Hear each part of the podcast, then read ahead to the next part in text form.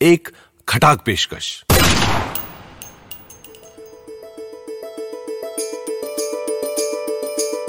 यशवंत व्यास के लिखी कवि की मनोहर कहानियाँ।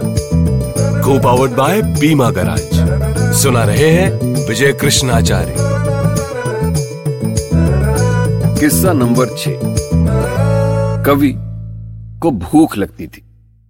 देश तो आदतन बहुत कृतज्ञ था। देश को कवि की चिंता न थी। मजबूरन रोज़ाना उसे नाश्ते के प्रबंध में मुबतला रहना पड़ता। एक दिन वो भाजपा के दफ्तर में घुस गया। वहाँ पहले गुड़ चने खाए, फिर मेवे के लड्डू खाए।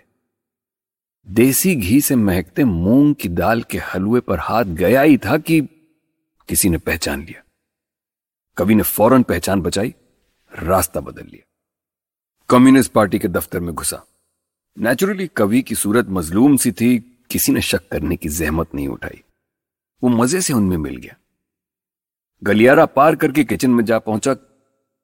वो चलता हुआ पिछवाड़े से बाहर निकल गया और क्या देखता है कि वो कांग्रेस के दफ्तर में पहुँच गया।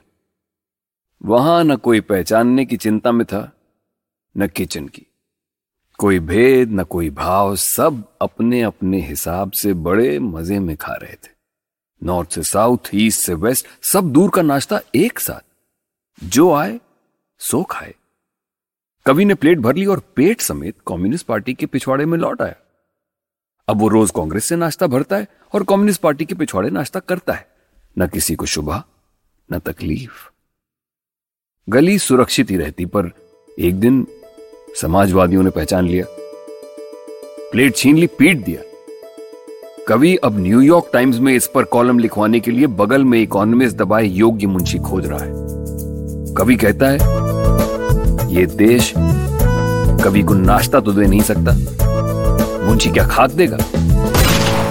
खटाक पॉडकास्ट को powered by Bima garage. Download करें बीमा गराज की हॉबनॉब ऐप और घर बैठे पाएँ अपने क्लेम्स की सारी झंझटों से छुटकारा। बीमा गराज के साथ अब आसान है।